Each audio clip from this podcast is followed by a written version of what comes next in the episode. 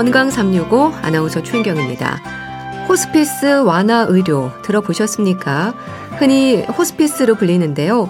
임종 과정에 있는 말기 환자들에는 통증도 참을 수 없는 고통이지만 심리적인 불안감 역시 크게 자리합니다.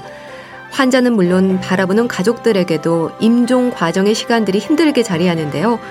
호스피스 완화 의료가 말기 환자들에게 어떤 도움을 줄 수 있을까요? 오늘은 호스피스 완화 의료에 대해서 알아보겠습니다. 그리고 흔한 증상이지만 일상에 불편을 더하는 위험에 대해서도 살펴봅니다. 건강 365 에피톤 프로젝트와 한희정이 함께하는 그대는 어디에 듣고 시작하겠습니다.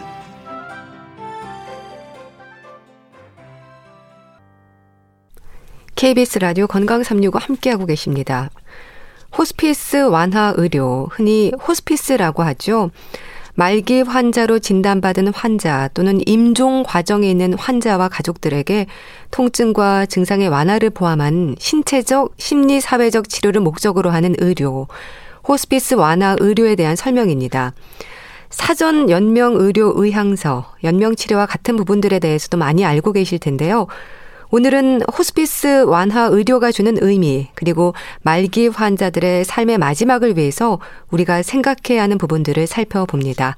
가톨릭대 인천 성모병원 호스피스 완화 의료센터 가정의학과 박중철 교수와 함께 합니다. 교수님 안녕하세요. 네, 안녕하십니까. 네. 소개받은 박중철입니다. 네, 교수님. 우선 호스피스 완화 의료센터에 대한 소개부터 해주시면 좋을 것 같은데요. 말기암 환자들이 이용할 수 있는 시설들이 많은가요? 아, 일단 그 호스피스 완화 의료센터는 주로 이제 말기암 환자분들이 삶의 마지막을 의미 있고 고통 없이 지낼 수 있도록 국가가 이렇게 만든 의료기관인데요. 예. 사실 많은 분들이 이제 상급병원, 특히 대학병원에서 항암 치료를 받고 암과 싸우다가 말기 상태가 되면 이제 호스피스 서비스를 이용하게 됩니다. 그런데 우리나라에 있는 대부분의 호스피스 의원들이 상급 종합병원, 그러니까 대학병원에 설치되어 있지 않고요. 네. 대부분 의원 내지는 병원급에 설치되어 있고 특히 국공립병원 위주로 이렇게 분포가 되어 있습니다. 그러다 보니까 많은 말기 암 환자들이 말기 진단을 받고 난 이후에는 기존에 치료받던 병원을 떠나서 다른 병원을 옮겨야 되는 경험들을 많이 하게 되고요. 예.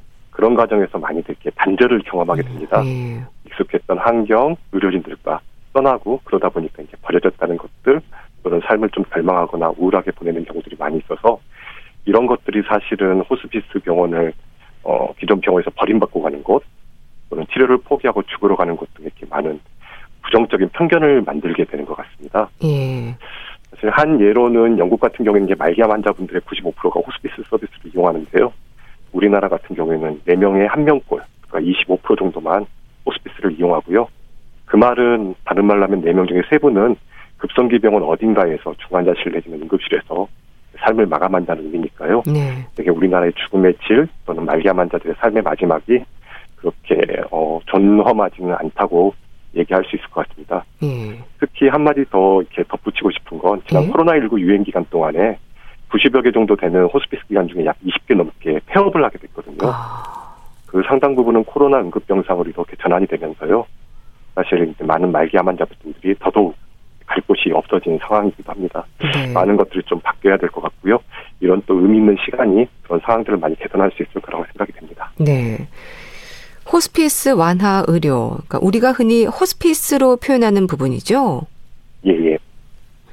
음. 네, 만약 이게 정확한 명칭은 사실 이제 호스피스 완화 의료이긴 한데요. 예. 편하게 호스피스로 불러도 무방할 것 같습니다. 네. 근데 말씀 주신 대로 들어본 적이 있고 알고 있긴 한 것 같은데요. 확실히는 잘 모르겠다는 분들이 많습니다. 오늘은 개념적인 부분에서부터 좀 살펴주시면 좋겠는데요. 우선 호스피스 완화 의료 대상은 어떤 분들을 말하는 건가요? 네, 사실은 이제 어, 더 이상 적극적인 치료를 하지 않고 삶의 준엄한 마무리를 준비하시는 모든 분들이 호스피스 완화 의료 대상이라고 할 수 있는데요. 예. 2016년에 이제 연명의료 결정법이 만들어지면서 국가 예산이 투여되기 시작했고 그러다 보니까 모든 환자분들한테 기회를 드릴 수는 없어서 국가에서는 법으로 대표적인 네 개 질환을 이렇게 선정하고 있습니다. 네. 뭐 말기 폐쇄성 폐질환, 말기 후천성 면역결핍 질환, 말기 간경화, 그리고 이제 나머지 하나가 말기 암인데요. 사실 이런 질병 바깥에는 말기 치매 환자라든가 파킨슨 질환이라든가 그 밖에 말기 신부전 환자 등 여러 말기 환자들이 다 빠져 있거든요. 네. 그렇다 보니까 사실은 이제 호스피스 완화 의료 대상이 더 확대돼야 되는 것들이 지금 현재의 과제일 것 같습니다. 예. 그럼 그렇게 말기 암으로 판단이 되면 이후 어떻게 진행이 되나요? 사실 이제 대부분 암 환자분들이 열심히 항암 치료를 하고 일상의 생활로 복귀하기를 바라지만 어 그렇지 못하고 암이 전이가 되거나 악화됐을 경우에는 더 이상 치료가 이제 의미가 없고 오히려 건강을 훼손하게 된다라는 상태를 진단받게 됩니다. 이걸 저희가 이제 말기 판정이라고 얘기를 하거든요. 예. 보통 말기 판정을 할 때는 항암 치료를 중단하게 되는데요. 어, 그때 환자분들에게 호스피스 완화 의료에 대해서 보통 제한을 하게 되고요. 뜻을 묻게 되어 있습니다. 환자분들이 호스피스를 이용하겠다고 동의를 하시면 담당 주치의는 같은 병원 내 호스피스 팀이 있으면 거기에 연결을 해드리고요. 네. 아까 말씀드렸지만 대부분 어 민간 대학병원, 상급 종합병원에는 호스피스 병동이 없습니다. 그러다 보니까 대부분 다른 병원으로 이렇게 옮겨가게 되죠. 여하튼 그렇게 완치를 위한 치료 대신 이제 고통과 불편을 덜고 일상생활의 삶을 유지할수록 이제 호스피스 서비스를 시작하게 됩니다. 네. 그리고 더불어서 호스피스를 시작하게 될 때 이제 함께 고민해야 될 게 내가 만약에 상태가 악화되고 죽음이 임박했을 때 연명 의료를 받을 것인지 흔히 심폐소생술이나 인공호흡 또는 혈압 상승제, 혈액투석 이런 등등의 연명 의료를 시행하게 될 것인지 상담도 하게 되고 이걸 공식적인 문서로 남길 수도 있게 됩니다. 네. 근데 여기서 용어들이 좀 어려워서요. 얼른 이해가 되지 않는 부분도 있습니다. 호스피스 완화 의료 및 임종 과정에 있는 환자의 연명 의료 결정에 관한 법률, 그러니까 줄여서 연명 의료 결정법에 대해서 말씀을 하셨는데, 그럼 여기서 임종 과정에 있다는 건 무슨 의미인가요? 예, 익숙하지 않은 표현인데요. 예. 사실 우리 머릿속에는 뭐 삶과 죽음 이 두 가지 이분법적인 이제 상황들을 되게 떠올리는데 임종 과정이라는 것은 살아있기는 하지만 어, 다가오는 죽음을 피할 수 없고 그래서 더 이상 의학적인 치료가 무의미해서 죽음이 임박한 상태를 말합니다. 예. 그러니까 죽기 바로 직전에 이제 악화된 상태를 말하는데요. 예전 같은 경우에는 뭐 0.0001% 기적이 일어나기까지 포기하지 않고 무조건적인 심폐소생술이나 인공호흡기 치료 같은 중환자실 치료를 흔히 말하는 연명 의료를 시행하면서 어 이렇게 마지막까지 최선을 다했다라는 얘기들을 했는데요. 네. 경험이 쌓이다 보니까 이런 행위가 오히려 이제 환자분의 편안한 죽음을 방해하고 또 환자분들의 몸을 아주 비참한 형태로 이제 망가뜨리는 것들을 저희가 알게 되었습니다. 그런 반성들이 이제 하나 둘씩 쌓이면서 어, 연명의료 결정법에서는 의학적으로 임종 과정 더 이상 회복될 수 없고 죽음이 임박한 이 상태에 들어섰다고 판단이 되면 연명 의료를 거부하거나 예. 또는 이미 시행하고 있는 연명 의료를 중단할 수 있는 권리들을 이렇게 제한하고 있습니다. 있습니다. 네. 그러니까 의학적으로 소생 가능성이 없는 상태를 말하는 거네요. 네, 맞습니다. 그럼 말기 환자는 어떻게 설명이 되나요? 앞서 잠깐 설명드렸지만 말기 상태란 것은 이제 어, 의학은 기본적으로 이제 과학이라고 얘기를 합니다. 그래서 예. 과학적으로 정립된 여러 의학적인 방법들에도 불구하고 병이 계속 이제 악화돼서 더 이상 완치의 가능성을 찾을 수 없는 상태를 저희가 얘기합니다. 예를 들면 현재 뭐 나와 있는 항암 치료 같은 것들이 있어서 시도해 볼 수 있는 치료들을 다 했지만 거기에도 불구하고 암이 커져가거나 또는 전이가 번져가는 것들을 확인되는 경우에는 저희가 보통 말기 판정을 내리게 됩니다. 예. 말기 상태가 되면 이제 대부분 모든 치료를 포기하게 된다고 생각하시지만 사실은 완치를 위한 그런 치료만을 중단할 뿐이지 통증을 조절하거나 식욕을 되찾게 하거나 편하게 잠을 잘 수 있게 하는 등의 삶을 최대한 이제 편안하게 유지할 수 있는 치료를 포기하는 것은 아니기 때문에 네. 그런 편안함을 최대한 보장하는 이제 완화 의료를 이후부터 시행하게 됩니다. 네. 그러니까 말씀 주신 대로 말기 상태가 되면 환자와 의사가 서로 상담을 통해서 완화 의료를 받을지 결정하게 되는 건데 그럼 완화 의료에는 어떤 치료들이 있는 건가요? 예. 병, 병을 이제 질병을 암을 또는 뭐 여러 가지 질병들을 몸에서 완전하게 제거하지는 못했지만 그 뒤부터는 이제 병과 함께 최대한 편안한 일상생활을 살아가는 새로운 과제가 주어지게 되는데요. 예. 이런 것들을 돕는 것을 완화 의료라고 얘기를 합니다. 보통 환자분들이 통증이 시달리지 않게 뭐 일반 진통제뿐만이 아니라 마약성 진통제도 저희가 사용하게 되고요. 예. 뭐 필요한 경우에는 뭐 신정 차장술 같은 이제 통증 중재 시술도 적극적으로 시행하게 됩니다. 그 밖에도 이제 환자분들이 편안하게 지내실 수 있도록 뭐 감염이라든가 불면, 식욕 부진, 부종이나 뭐 배뇨 장애 뭐 흔한 구토 변비 같은 이런 모든 증상들을 불편을 유발하는 증상들을 줄여드리고 해소하는 방법들을 찾고 고민하고 시도하는 게 완화 의료라고 할 수 있겠습니다. 네. 어, 한 예를 들면 식도암 환자 같은 경우에 이제 암이 커져서 식도가 막혀서 이분이 굉장히 먹고 싶어 하는데 더 이상 먹을 수 없게 되면요. 뭐 수술 자체가 위험하기 때문에 몸에 무리가 되지 않은 상태에서 방사선 치료 같은 것들이 해서 종양 크기를 줄일 수도 있고요. 예. 스텐트 같은 기구들을 넣는 시술을 통해서 음식이 지나갈 수 있는 통로를 만들어 드리기도 하는데요. 이런 모든 것들이 다 지금 완화 의료에 해당이 됩니다. 네. 요즘 특히 노년기에 있는 분들에게는 이 연명 의료에 대한 관심이 높습니다. 사전 연명 의료 의향서라는 것도요. 그러니까 연명 의료 중단 결정에 대한 부분과 연관이 되는 거죠. 예, 맞습니다. 사실 내가 연명 의료를 받을지 말지 결정하는 공식적인 서류가 연명 의료 계획서와 사전 연명 의료 의향서 이렇게 두 가지로 나눠지는데요. 사실 연명 의료 계획서는 병원에 입원한 상태에서 의료진과 함께 작성하는 거기 때문에 어, 건강하신 일반 청취자 여러분들이 이렇게 고민할 수 있는 부분은 아니고요. 예. 보통은 사전 연명 의료 의향서를 이제 미리 작성하게 되는데요. 훗날 내 자신이 말기 상태나 임종 과정 상태에 빠져 있을 때 연명 의료를 할지 말지를 지금 현재 의식이 깨끗하고 건강할 때 미리 작성해 두는 것은 연명 사전 연명 의료 의향서라고 얘기를 합니다. 예. 국가에서 이제 한번 조사한 통계가 있는데요. 노인분들에게 어떤 죽음이 좋은 죽음이냐 이렇게 물어봤는데 예. 대부분 가장 우선 꼽는 것이 고통 없이 편안한 죽음 네. 그리고 가족들에게 부담을 남기지 않는 죽음을 중요하게 꼽았습니다. 그런데 오늘날 많은 분들이 사실 원치 않는 연명의료를 받으면서 중환자실에서 여러 가지 주사나 장치들을 주렁주렁 달고 어, 또 많은 치료 비용을 소모하면서 의미 없는 치료를 받는 경우가 있습니다. 예. 이런 경우는 사실 그분들의 잘 살아온 지난 삶에 견주었을 때는 결코 영예롭지도 않고 존엄하지도 않은 모습인 것 같습니다. 예. 그래서 우리 노년기 어르신들은 그런 상황들이 닥쳤을 때 중간자실에서 고통스럽고 외롭게 삶을 마감하는 것이 아니라 가족들과 함께 편안하고 존엄한 마무리를 위해서 많이들 사전 연명을 의향서를 고민하고 작성하고 계시는 것 같습니다. 네. 이 사전 연명 의료 의향서 작성이 이제 노인 복지관에서도 가능한 걸로 알고 있습니다. 그러면 사전 연명 의료 의향서는 연명 의료의 결정을 내가 하겠다는 의미를 생각하면 될까요? 예, 맞습니다. 예, 얼마 전에 발표된 국가 통계에 따르면 사전 연명으로 의향서를 작성하신 분들 중에 78%가 65세 이상 어르신들이었거든요. 예. 그래서 이렇게 어르신들이 관심이 높고 실제적인 문제라고 판단이 되기 때문에 최근 법이 일부 개정되어서 기존의 보건소나 의료기관에서만 작성했던 이 사전 연명을 의향서를 어르신들의 접근성이 좋은 노인복지관에서도 작성할 수 있도록 길이 열리게 되었습니다. 네.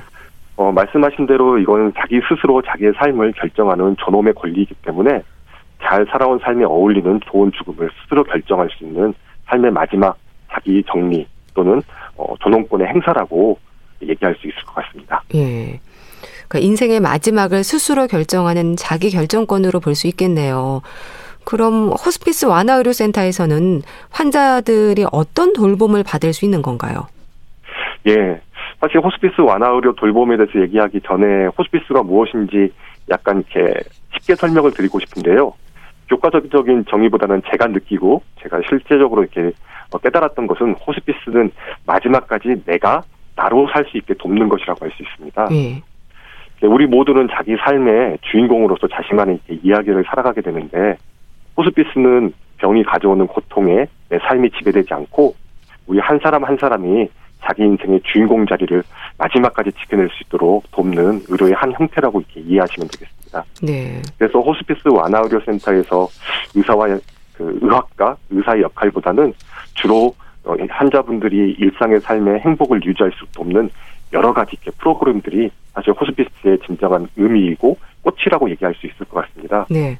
어, 설명을 드리면 환자분들이 어, 병동에 입원한 상태에서도 그냥 환자로 지내는 게 아니라 그림을 그리거나 노래를 부르기도 하고 네. 어떤 분들은 옛날의 기억을 떠올려서 자수를 다시 쓰기도 하고요.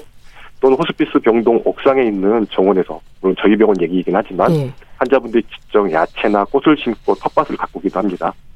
네, 일상을 사실 병으로 인해서 중단되고 또 말기 상태가 상태가 진단되면서 삶의 이제 끝이 보이기 시작하지만 그럼에도 불구하고 마지막 순간까지 일상의 삶을 놓치지 않고 살 수 있도록 돕는 것이 호스피스입니다. 네.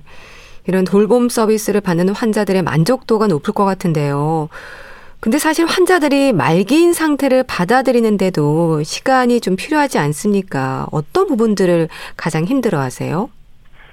어, 기본적으로 이제 육체적인 고통은 힘들어하지만 그것 말고도 환자분들이 겪는 심리적인 고통들이 있는데요.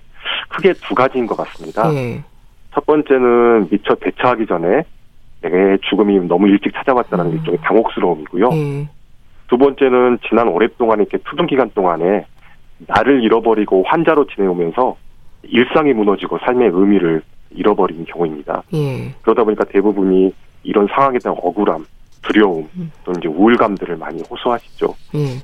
특히 이제 우리나라 같은 경우에는 저희가 살아가면서 어떻게 하면 더 젊게 살지, 더 성공할지, 더 화려할지에 대한 얘기들만 하는데, 어, 삶에서 반드시 만나게 된 이 죽음에 대한 이야기를 금기시하면서 살게 됩니다. 예. 그러다 보니까 사실 이런 죽음을 맞닥뜨리거나 현실로 다가 마주하게 됐을 때 환자분들도 그 가족들도 어, 솔직히 이 죽음을 수용하기까지가 굉장히 힘들어하는 것 같습니다. 네.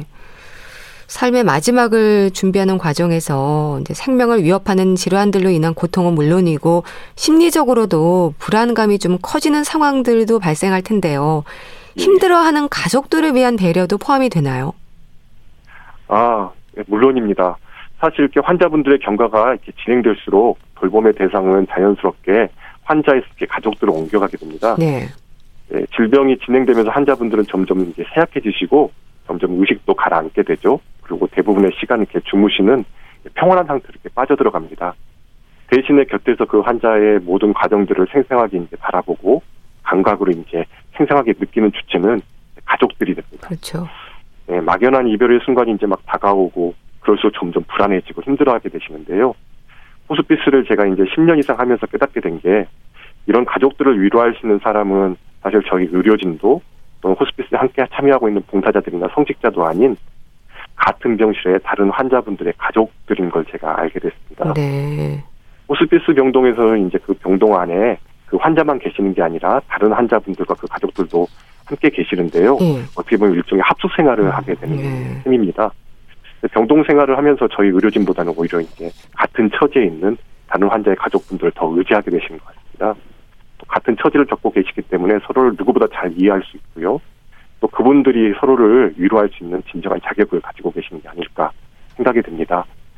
뭐 환자분이 임종하시면 이제 호스피스 병동을 떠나게 되는데요. 예. 그럼에도 불구하고 병동에 찾아오셔서 어, 함께 서로 의지했던 남은 가족들을 위로하거나 연락하고 서로 이렇게 이야기들을 나누는 모습들을 제가 굉장히 많이 보게 됐습니다. 예. 그래서 사실 저희 호스피스 센터에서는 매년 정기적으로 같은 시기에 병동 생활을 하시고 사별을 겪었던 보호자들을 서로 만나서 추억을 얘기하고 위로할 수 있는 시간을 갖게 되는데 이걸 저희가 이제 사별가족 모임이라고 얘기를 아, 합니다. 아, 예. 그래서 결국 호스피스라는 것이 환자는 자기 정체성을 지키면서 삶을 존엄하게 마무리하고 가족들은 상처 대신 좋은 기억들을 남길 수 있도록 돕는 것이라고 정리할 수 있을 것 같습니다. 네. 교수님은 호스피스 완화 의료센터에 계십니다. 관련해서 나는 친절한 죽음을 원한다는 책도 쓰셨는데 어떤 의미일까요? 예. 사실 말씀드렸듯이 우리의 삶은 그 누구와도 같지 않은 고유한 나만의 일종의 이야기입니다. 연대기라고 예. 할 수도 있고요. 그리고 그 이야기에는 거기에 어울리는 아름다운 결말이 있어야 될 것 같습니다. 내가 나이가 들고 또 병이 들어서 쇠약해지면 그때는 자연스럽게 주변과 사회에 대한 이렇게 의존이 커지게 되는데요. 예.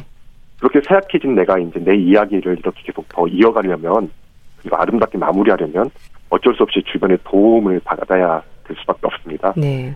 한국 사회에서는 사실 이런 삶의 마무리에 대한 도움이 매우 각박한 것 같습니다. 뭐 예를 들면은 우리나라 사람들의 4명 중에 3명은 병원에서 죽음을 맞이하게 되는데요. 많은 사람들이 병원에서 죽어감에도 불구하고 병원에는 가족들과 함께 삶의 마지막 시간을 음. 보낼 수 있는 임종실이라는 게 없습니다. 네. 장례식장은 더욱더 크고 화려하게 확장하고 중환자실도 늘려가지만 죽음을 준비할 수 있는 임종실이 없거든요. 예. 그러면 대부분 환자분들이 죽음이 가까울 때 의료진으로부터 중환자실로 옮기자는 제안을 받고요. 그걸 거부하게 되면 어, 요양병원 같은 곳으로 이제 전원을 음. 가야 합니다. 네. 그 전에 환자분의 상태가 악화되면은 결국에는 어, 병실의 다른 환자분들과 함께 있을 수 없기 때문에 1인실로 가야 되는데 대부분 종합병원의 1인실도 늘 다 차 있거든요. 네. 정말 안타깝죠. 네. 너무나 불친절하다는 제 생각이 들었고요. 또 집에서 사실 임종을 맞이할 때도 그렇게 친절하지 않습니다. 왜냐하면 우리나라에서는 임종이라는 것, 죽음이라는 것이 일종의 사회적 사건이기 때문에 환자가 병으로 자연스럽게 죽음을 맞이했다는 것을 증명하지 못하면 네. 경찰 출동해서 도서를 아. 쓰게 되고요. 그 다음에 때로는 이제 부검을 해야 되는 경우도 있습니다. 네. 그래서 우리 사회에서 어떻게 하면 잘 살아온 인생에 어울리는 죽음이 보장될 수 있을까라는 고민을 하게 됐고요. 그래서 나는 친절한 죽음이, 죽음을 원한다는 제목의 책을 쓰게 됐습니다. 네. 참 오랫동안 환자들과 함께하면서 느끼는 부분들이 많을 것 같습니다. 그러니까 호스피스 완화 의료라는 말이 익숙치 않은 시절부터 말기 환자들의 과정을 보신 거잖아요. 네. 그럼 호스피스 완화 의료 센터에 계시는 환자와 가족들에게 주로 어떤 말씀을 하고 싶으세요? 어, 사실 병원에서 주로 맞는 물론 젊은 20대의 암 환자도 있고 10대 암 환자도 있지만 그래도 많은 분들은 저보다 연배가 높으신 어르신들입니다. 예. 그래서 제가 이렇게 인생의 선배님들이신 그분들에게 음, 네. 삶과 죽음에 대한 얘기를 함부로 음. 할 수는 없고요. 네. 오히려 제가 옆에서 지켜보면서 그분들의 삶의 마지막 과정에서도 마음이 힘든 거라든가 육체의 고통을 묵묵히 견디시는 모습을 보면서 오히려 제가 숙연해집니다. 그래서 제가 할 수 있는 얘기는 환자분들에게는 어떻게든 방법을 찾아서 편하게 해드리겠다, 네. 아프지 않게 해드리겠다는 약속을 할 수밖에 없고요. 그분들이 잠시라도 웃을 수 있도록 장난도 치고 애교도 부리고 네. 그다음에 이제 자녀분들처럼 운석도 부리기도 합니다. 그러다가 이제 죽음이 점점 가까이 다가오게 되면 그때 제가 꼭 잊지 않고 말씀드리는 것이 환자분을 통해서 제가 오히려 매일매일 삶을 배우고 또 감사했다라는 말씀을 건네드립니다. 네. 더불어서 가족분들에게는 그분들에게 불안을 달래기 위해서 여러 가지 조언들을 할 수 있게 있는데요. 예, 대부분 가족분들은 환자분들이 작은 상태 변화만 이렇게 있어도 하루에 수차례 이렇게 감정이 뒤집어지고 아, 예, 또 병원에서 작은 이렇게 보호자 침대에 이렇게 쪽잠 주무시면서 밤에 신음소리 하나에도 이렇게 벌떡 깨서 환자분을 이렇게 살펴보고 그렇거든요. 예. 그래서 많이 지쳐 계십니다. 그래서 그분들이 앞으로 겪게 되는 일들에 대해서 미리 설명드리고 예. 너무 이렇게 힘들어하지 않도록 충분하게 안내를 드립니다. 또 환자분이 점점 임종기로 접어들여서 진짜 이별의 순간이 다가오게 되면 그때는 그 의미를 잘 마음속에 다 간직할 수 있도록 예, 일종의 제 나름대로 드리는 설명이 있는데요. 네. 인간이 태어난 그 그리고 자라오는 과정 반대로 삶을 이렇게 마감하는 것 같습니다. 그래서 어, 어른에서 전부 짜증이 많은 어린아이가 됐다가 그중에 하루 종일 잠만 자는 아기가 되고 그다음에 영원히 눈을 감고 이제 엄마의 모태와 같은 자연의 모태를 이렇게 돌아가게 되는데 이게 어떻게 보면은 재앙이나 재난이 아니라 우리 모두가 겪어야 되는 삶의 한 과정이라고 그렇게 설명이 충분 충분하게 설명을 드립니다. 네. 그래서 가족분들이 그 동안의 시간을 원망이나 아쉬움 대신 우리가 삶을 배우고 있는 하나의 삶의 과정이라고 이렇게 이해할 수 있도록 안내해 드립니다. 네. 참 질환의 말기 상태라는 말을 들으면 자포자기하는 마음의 시간도 있겠지만 남은 삶을 계획하고 질병과 함께하는 시간들에 대한 용기가 또 필요하지 않을까 싶은데요. 존엄한 죽음을 준비하는 호스피스 완화 의료에 대해서 이 시간을 통해서 꼭 하고 싶은 말씀도 해주세요. 예. 뭐 책에서도 제가 강조했지만 사실 가장 드리고 싶은 말씀은 죽음이라는 것이 사실 떠올리기는 사실 누구나 다 두렵고 또 예, 힘들지만 인간이라면 결국에는 맞이해야 되는 삶의 피할 수 없는 마무리입니다. 예. 그래서 이런 마무리에 대해서 저희가 아무런 준비 없이 어, 마주한다는 것은 어, 삶을 제대로 산다고 말할 수 없을 것 같습니다. 그래서 하루하루 시간을 이제 열심히 성실하게 살아온 사람이라면 죽음을 후회와 두려움 없이 우연하게 맞이해야 될 것 같고요. 예. 그래서 그런 깨달음을 바탕으로 저는 호스피스 의사로 살면서 제 삶의 목표를 사실 의사로서의 화려한 성공보다는 한 인간으로서 성숙해가는 것에 두게 됐습니다. 그리고 삶의 어떤 성과보다는 내 삶이 어 크고 화려하진 않더라도 하나의 짜임새 있는 완성된 이야기였으면 좋겠다는 바람을 가지게 됐습니다. 네. 그래서 잘 살고 거기에 어울리게 잘 죽고 싶고요. 또 우리 사회의 그런 존엄한, 존엄한 삶의 마무리가 이렇게 널리 확산되고 잘 지켜질 수 있도록 또 노력해야겠다라는 하나의 또 사명을 갖게 됐습니다. 예. 더불어서 정말 이렇게 뭐 우리나라의 사실 뭐 교육이나 성공에 대한 경쟁이 굉장히 치열하잖아요. 그렇죠. 근데 우리 사회의 가치나 방향이 사실 이 죽음이라는 최종적인 마무리를 떠올렸을 때 지금의 이렇게 각박하고 치열한 생존 경쟁이 조금이라도 가라앉고 좀 자유로워지지 않을까라는 그런 기대도 가져봅니다. 네. 그래서 한마디로 정리하면 우리의 잘 살아온 삶에는 반드시 거기에 어울리는 좋은 죽음이 사회적으로도 지켜지고 스스로도 잘 결정할 수 있었으면 좋겠습니다. 네. 자, 오늘은 흔히 호스피스라고 저희가 부르는 호스피스 완화 의료에 대해서 또 말씀드렸는데요. 가톨릭대 인천 성모병원 호스피스 완화 의료센터 가정의학과 박중철 교수와 함께 했습니다. 말씀 잘 들었습니다. 감사합니다. 예, 감사합니다. KBS 라디오 건강 365 함께 하고 계신데요. 맨디 무어의 Only Hope 듣고 다시 오겠습니다.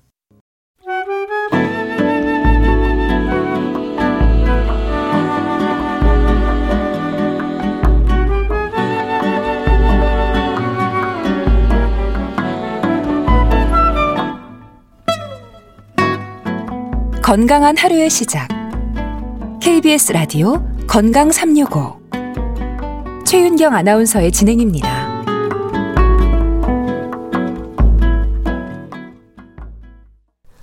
위험 진단을 받는 경우가 있습니다. 흔한 질환 중 하나인데요. 위험으로 고생하는 분들이 많은 이유가 뭘까요? 분당 재생병원 내과 백현옥 교수와 함께 합니다. 교수님 안녕하세요. 네, 안녕하십니까. 위험으로 고생하는 분들이 많죠? 맞아요. 병원에 앉아 있으면 그 위장 증상으로 오시는 분들이 상당히 많잖아요. 한 10명 중 한 4명 이상? 막 한 뭐 그 정도 되는 것 같아요. 예. 근데 인구 대비 위험 환자율이 얼마냐 하고 봤더니 9.9%랍니다. 10명 중 1명이 병원을 찾는다라고 할 수 있는데요. 이게 주 상병 기준 통계고 다른 질환과 동반된 위험을 포함하면 훨씬 높으니까 그 우리가 갖고 있는 감각이 별로 틀리진 않은 것 같습니다. 네. 일단 위험은 위장 점막에 염증이 생기는 거죠. 원인이 뭘까요? 식습관의 문제일까요? 정확히 지금 뭐 정의는 말씀을 해주셨고요. 네. 위염 말 그대로 위장 점막에 염증 세포가 들어와 있는 상태로 정의를 하고요. 원인의 경우는 물론 식습관 들어갑니다. 그래서 불규칙한 식습관, 자극적인 음식이라든지 폭식이라든지 어, 음주 그리고 또 장기적인 그 약물 아스피린 소염 진통제 먹는 거 예. 이런 것들도 원인이 되고요. 그다음에 심한 스트레스인데 이게 어떤 거냐면 교통사고라든지 아주 심한 외상을 입었거나 큰 수술을 받았거나 화상, 폐혈증 이런 경우에도 역시 위험, 궤양까지도 생길 수 있습니다. 네. 그 외에 뭐 기생충으로 급성으로 생길 수도 있고요. 그 외에 아니사키스 같은 것은 생선에 드신 후에 생길 수 있거든요. 그 다음에 뭐 직접적인 손상도 있을 수 있지만 이런 것들이 급성 위험의 원인이고 만성의 가장 큰 원인은 헬리코박터 균의 감염 예. 그리고 만성적인 진통 소염제 같은 걸 복용한다거나 흡연이나 뭐 불규칙한 생활 이런 것들이 다 원인이 될 수 있습니다. 네. 뭐 맵고 싱거울 수는 없겠지만요. 특히 매운 음식을 즐기는 분들에게 위험의 위험이 높다고 하던데 그런가요?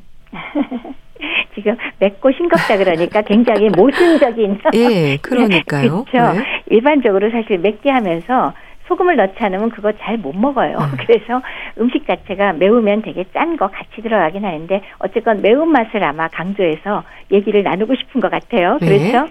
매운맛은 일종의 이제 통각이죠. 그리고 전형적인 것은 왜 고추에 들어있는 캡사이신 성분인데 요것을 많이 먹었을 때 위점막 손상을 일으키는 건 우리가 잘 알고 있습니다. 네. 궤양까지도 유발을 할 수가 있어요.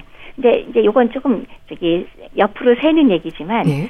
소량의 캡사이신을 먹었을 땐 오히려 위점막 세포의 염증을 억제시키기 때문에 보호 효과가 있다는 연구는 꽤 많이 있기는 합니다. 네. 그래서 아주 적은 양은 도움이 될 수도 있지만 우리가 보통 매운 음식 먹을 땐 그러질 않잖아요. 음. 그래서 당장 위점막 손상이 오고요. 게다가 매운 음식은 조금 전에 말씀드렸듯이 짜지 않을 수가 없으니까 네. 더더구나 짠것 자체가 위험 발생을 유발하기 쉽고 또 고염식과 연관돼서 고혈압까지도 유발시킬 수 있고 좋은 게 아무것도 없으니까 요점은 과하지 않게 드시라 해야겠죠. 네. 뭐 과식이나 또 빨리 먹는 습관도 영향을 줄까요? 과식, 폭식은 함께 다니죠. 근데 이제 이건 위의 역할을 한번 생각해 보면 생각을 할 수 있을 것 같아요. 예. 위의 역할이 일종의 밥통이잖아요. 그러니까 식도나 소장은 아예 관처럼 생겼기 때문에 많은 음식을 한꺼번에 담지 못하거든요. 네. 그런데 위는 사실은 늘어나면서 뭐 이 급하게 들어오는 식사들을 담을 수가 있는데 그건 무슨 뜻이냐면 우리가 세끼 식사를 할 때 식사 시간이 얼마나 걸리죠?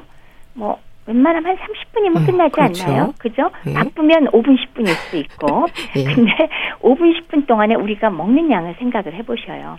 평범한 한 끼라도 밥 한 그릇, 국 한 그릇, 그리고 반찬들 음, 네. 엄청나잖아요. 네. 그 많은 양이 짧은 시간에 위에 늘어나면서 담기거든요. 이제 위도 이제 나름 움직이면서 자기도 위산도 내고 소화액도 내고 그래서 음식과 섞어가면서 소장으로 밀어 보내는데 급하게 먹어서 제대로 씹지도 않은 음식물이 위에 꽉 차버리면 위도 무리하고 힘들고 그렇겠죠. 네. 그렇기 때문에 이러한 습관은 확실히 위에 문제점을 일으키는 습관이 됩니다. 네. 헬리코박터 파일로리균의 감염이 원인이 되는 경우도 많습니까? 위가 감염 질환에 의해서 염증이 생겼다면 제일 흔한 게 뭐냐? 그건 헬리코박터균입니다. 예. 그래서 이 헬리코박터균은 독특하게 강산성에도 살수 있고 또 꼬리가 달려 있는 게 특징이라서 움직임도 좋은 균이에요. 예. 그래서 원래 예전에는 위액이 워낙 강산성이기 때문에 우리 염산이거든요. 그게 그런 위 환경에서 생존 가능한 세균은 없을 것이다라고 예. 믿었기 때문에 초기에 위 조직 검사에서 균이 보여도 이게 처리 과정 중에 오염된 것이라고 우리가 생각을 했었어요. 근데 알고 보니까 이게 다 같이 더불어서 살아왔던 균인 거죠. 네. 그래서 우리나라의 전 국민의 평균을 보면 절반 정도가 헬리코박터균을 가지고 있다고 합니다. 네. 그리고 헬리코박터균은 급성과 만성 위험의 원인이 됩니다. 네. 이건 감염 여부는 어떻게 할수 있나요? 우리 가장 흔히 하는 검사는 위 내시경 검사를 해서 조직을 띄어서 요소 분해 효소 검사를 하거나 직접 조직 염색을 하는 방법이 있고요. 예. 그다음에 두 번째는 요소 호기 검사라고 호흡으로 불어서 하는 검사가 있습니다. 그리고 세 번째는 혈액 검사 방법이 있는데요. 혈액 검사는 뭐 방법은 간단해서 좋지만 이 결과에 의해서 현재 치료가 필요한지 아닌지 옛날에 걸린 건지 판단하기는 어렵기 때문에 역학 검사 때 주로 이용할 때가 많고요. 아마 대부분의 어, 환자분들께서는 내시경 검사를 할 때 검사를 하시는 경우가 제일 많을 겁니다. 네. 그럼 치료를 하면 위험도 같이 치료가 되는 건가요? 헬리코박터 치료를 한다고 해도요. 그로 인해서 이미 진행된 만성 위험이 사라지지는 않습니다.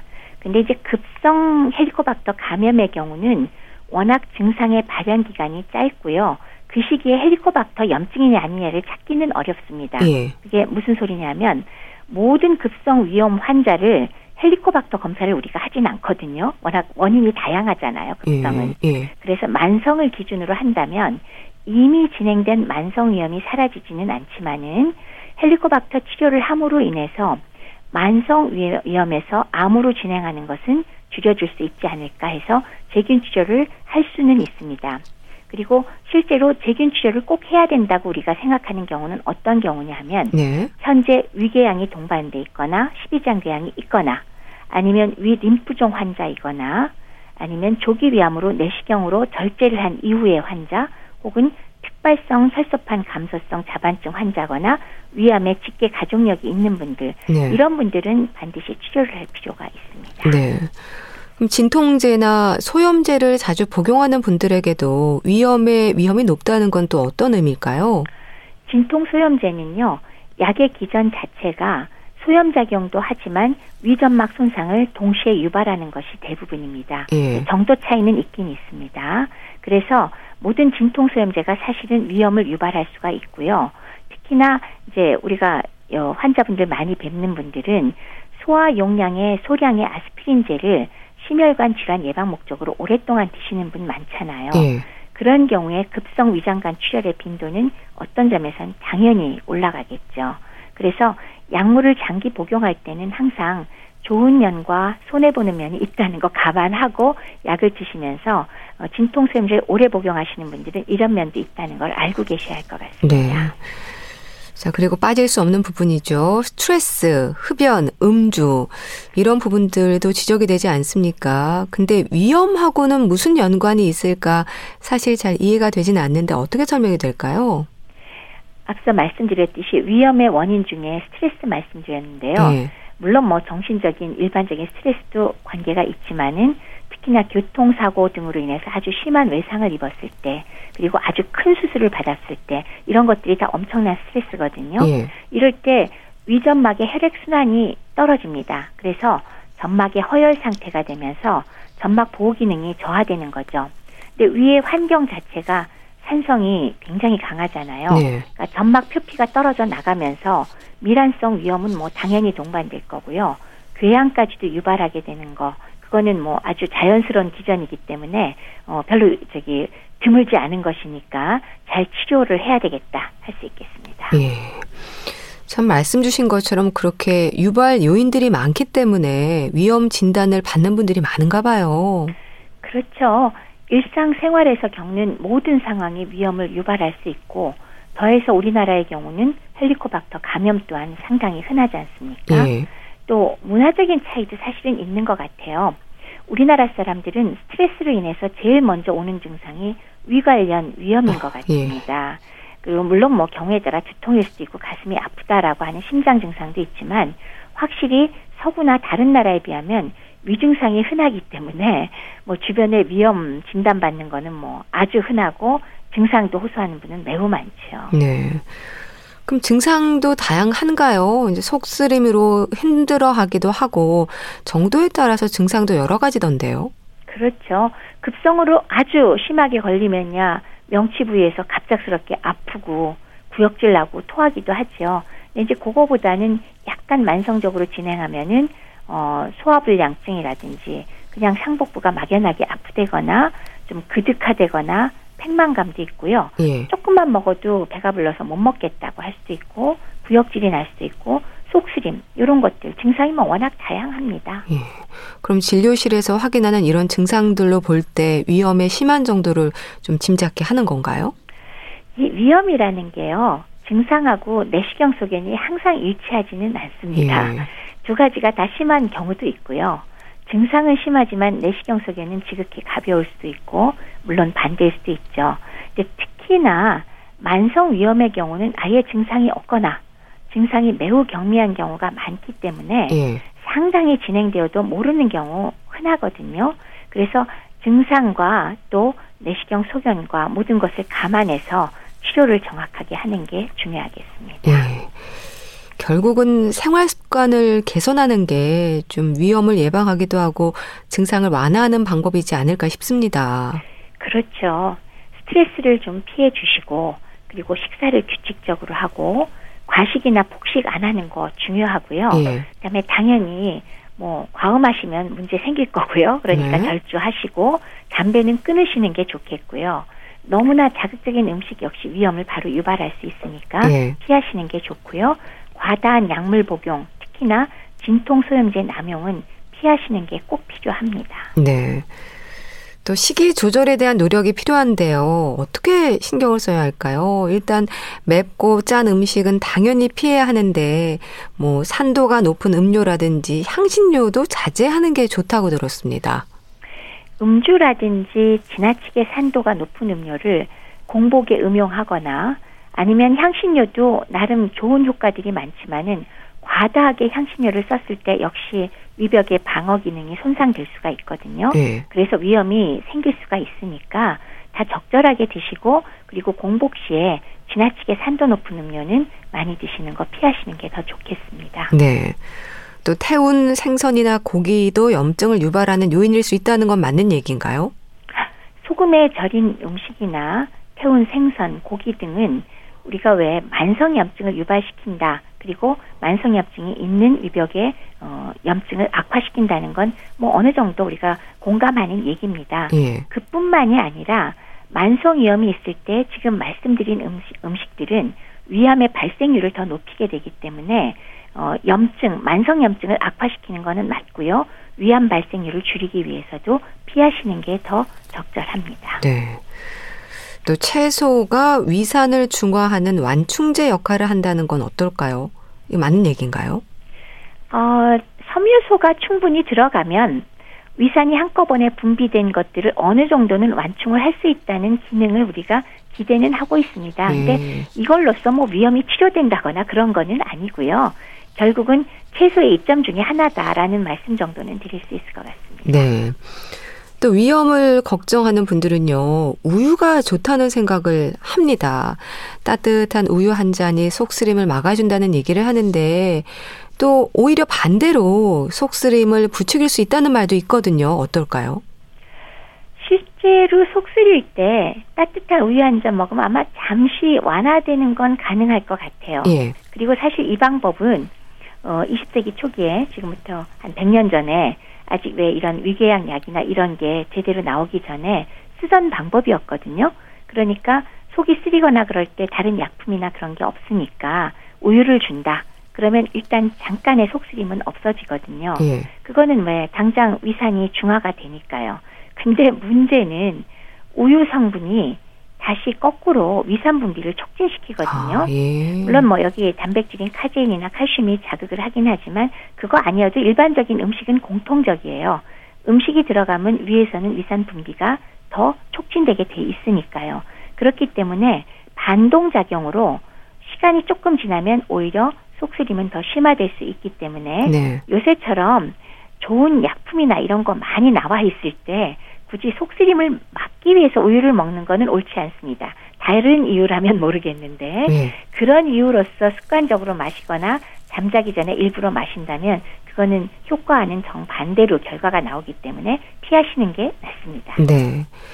밀가루 음식에 대해서도 얘기가 많습니다. 위를 상하게 한다는 분들도 있고요. 또 소화기 증상은 개인차가 크기 때문에 불편감이 없으면 문제 없다는 말도 하거든요.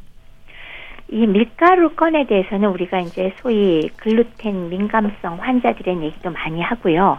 대체로 피하라는 얘기를 굉장히 많이 들으실 겁니다. 예. 근데 물론 본인이 먹은 다음에 불편감이 있으면 그건 드시지 않는 것이 원칙입니다. 그리고 밀가루 자체라기보다도 경우에 따라서는 대개 밀가루 음식에 들어있는 뭐 설탕이라든지 다른 첨가물들 이런 것들이 문제가 되는 경우도 많거든요. 그렇기 때문에 어, 대체로 밀가루, 우리나라에서의 밀가루 제품들은 뭐 빵이건 과자건 워낙 첨가물이 많아서 실제로 위가 안 좋은 분이 드셨을 때 불편할 경우가 많기는 많지만 네. 밀가루 제품 자체가 모든 사람에게 그렇다라고 말하기는 좀 어렵습니다. 그래서 그리고 글루텐 민감성도 똑같은 상황이라서 드셔서 아무 불편감이 없으면 조금씩 드시는 거는 별로 문제가 없고요. 내가 먹어서 불편한 경우는 가급적이면 밀가루 제품을 안 드시는 게 더 바람직합니다. 네. 그리고 트림을 자주 하는 분들은 위험이 있다는 신호라는 말은 어떨까요? 맞는 얘기인가요? 트림을 자주 하는 것은 오히려 역류성 식도염 증상 중에 굉장히 아. 중요한 증상 중에 예. 하나거든요. 근데 결국 트림을 자주 한다라고 하는 거는 원활하게 음식물이 넘어가지 않는다라는 뜻으로 우리가 해석해도 되기 때문에 어 그것이 바로 위험이 있다 아니다라는 말씀은 드리기 어렵지만은 적어도 위나 식도 상부 위장 간에 어떤 질환이 있는지 찾아보아야 된다라는 신호로는 보아도 될 것 같습니다. 네. 참 위험에 대해서는요 증상으로 힘들어하면서도 며칠 약 먹으면 괜찮겠지 대수롭지 않게 여기는 분들도 많은데요 위험도 질환인 만큼 치료해야 하는 부분이지 않을까요? 어, 급성 위험이 발생했다 그런 경우는 사실 그렇게 오래 치료할 필요는 없습니다. 그래서 보통 원인이 뚜렷할 경우에 수일 내지는 길어야 2주 이내에 급성 위험은 대부분 치료가 되거든요. 그렇지만은 증상이 쉽게 호전되지 않거나 아니면은 자주 재발을 할 경우에 만성으로 진행할 가능성이 높아지는 그런 측면이 있고요. 네. 그리고 또 하나는 다른 중증 질환이 있는지 반드시 검사로 확인할 필요가 있다는 걸 염두에 두시고 또 요즘에는 국가 검진에서도 2년에 한 번씩은 성인의 경우 위내시경 검사를 해드리거든요. 그렇기 때문에 빠뜨리지 말고 검사를 할 필요가 있습니다. 그리고 만성의 경우는 그러면 어떻게 할 것이냐. 네. 현재 만성이 위험이 있으면서 증상이 없다 그러면 사실은 뚜렷하게 치료할 이유는 없습니다. 그러나 그 상황을 더 이상 병이 진전되지 않는지 정기적으로 검사할 필요가 있고요. 증상이 동반됐을 경우에는 거기에 맞추어서 약물 치료가 필요할 수가 있겠습니다. 네, 말씀 잘 들었습니다.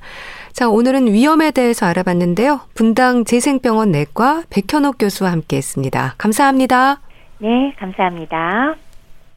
스위스로우의 아무리 생각해도 난 너를 보내드리면서 인사드릴게요. 건강365 아나운서 추인경이었습니다. 고맙습니다.